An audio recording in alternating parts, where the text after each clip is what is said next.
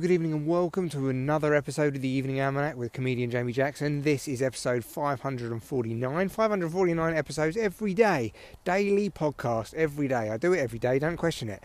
I don't, do I? I'm being, I'm being sarcastic uh, and flippant because uh, I've missed quite a few days. But I have an excuse. The excuse is I got COVID.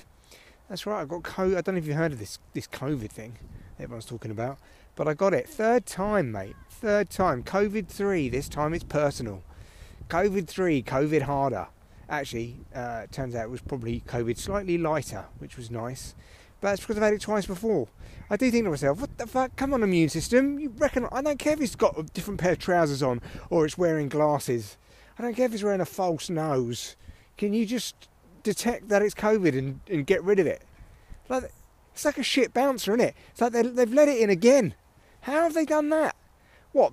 Be, just because he's had a shave, suddenly it's a different person? No, he's going to cause the same problems in the club. Just get him out.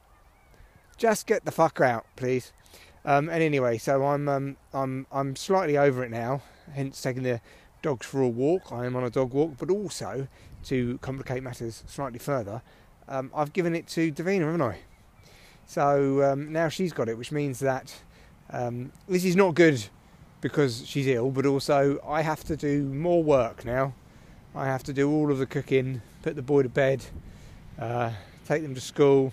All of you know, all of that stuff is now on upon my shoulders, and I'm only just.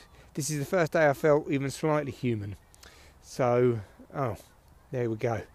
But uh, I guess it's better than having it at Christmas because, um, you know, Christmas Day you want to I know, sit in bed all day and chill out, just like when you got COVID.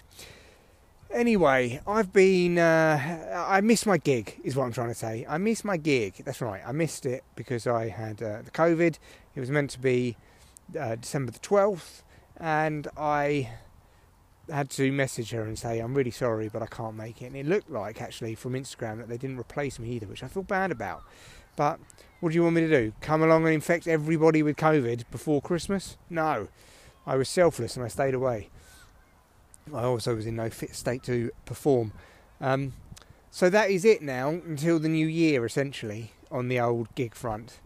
And I've decided, I know this is going to be so trite, and you're going to be like, yeah, whatever, shut the fuck up. Who cares about your New Year's resolutions? But I'm going to, I'm going to hit comedy hard in 2024. Do the real work. You know what I mean? Do the real work. Do the, the difficult, in the trenches, fear based work of um, high profile gigs, packed rooms, ticketed events, and also all of the in the trenches shit work of um, writing off to promoters and saying, Can I have a gig, please? and all of that. We see what we can do. Because uh, I tell you what's, what's done it for me actually is uh, Nicole Harris, who I've done quite a few gigs with over the years, uh, and she's a great comedian. I really do think she's absolutely brilliant. She's got her a, a, gig at the comedy store, and she's all like, "I'm really pleased I got a gig at the comedy store." And yes, I agree, she did well deserved. But I just suddenly thought to myself, I don't want to be like the people around me who are doing like who are coming up at the same time as me. I don't want to be left behind. Um, and so I was just like, right, I've got to make 2024 something a little bit special. And so, yes, it's I guess it's a decision, isn't it? Just just make 2024 um, the year of um, sending off emails and promoters saying no. Just just doing the doing the heavy lifting. I did a lot of heavy lifting at the beginning of this year, with a lot of open mic gigs, getting material right, which resulted in the latter half of the year, me doing a lot of, a lot of, I say, yeah, no, a, a, a fair, a, a decent amount for me of ticketed actual gigs where I was like, look, I'm a comedian, um, and you've paid to come and see me and various other people.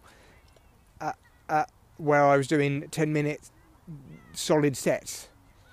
And I think that can only come from that hard in the trenches style work. And I do think I'm, uh, uh yeah, that's what needs to be done. Anyway, fucking just talk about it. Talk, talk, talk about it. Who cares? I'm, I'm sure we've all got um, 2024 goals, but um, that's definitely going to be one of them. And when I see people on Instagram, comedians on Instagram, doing well, I it slightly annoys me and it makes me feel insecure. And I think, fuck you for doing well because you're taking from me. What you're doing is you're taking part of the stand-up comedy pie for yourself. You're cutting too big a slice, and now nobody else can eat the uh, stand-up comedy meringue because you fucking um, you cut off a big acute angle, mate. What you've done, you've, you've, you've over 90 degrees. You've cut yourself a huge whopping portion of it, and now what's left for us? But of course, there isn't a uh, stand-up comedy meringue, is there? Or stand-up comedy pie uh, that we're all eating from. There is actually, in fact, uh, a pie for all of us. So what I'm saying is, don't judge your pie on the stage that someone else's pie is at. They could have made their pie and presented it all, and you're still mixing it together. You know, before you stick it in the oven, before it, has been raised by the magic of uh, um, self-raising flour. Do you see? See what I'm saying? Does this make any sense? Six minutes. Will that do? Yes, it will. See you on the next pod.